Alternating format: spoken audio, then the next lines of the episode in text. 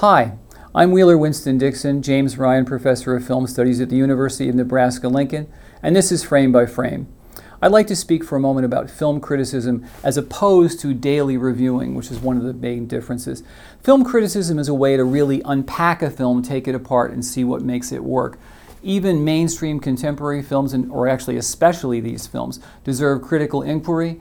Uh, some of the schools of thought include feminist film theory, gender studies, uh, performance theory, spectatorship theory, ethnic theory, which basically talks about the various different approaches to making film that different cultures have, and also, of course, the auteur theory, which was founded in France in the 1940s and posits that the director is the primary creator of the film.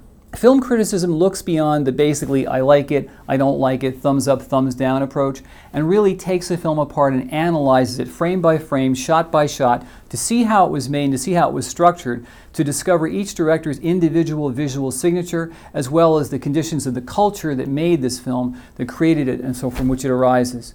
So, film criticism is a way to understand films better, and that's something that we all need to do. My name is Wheeler Winston Dixon, and this is Frame by Frame.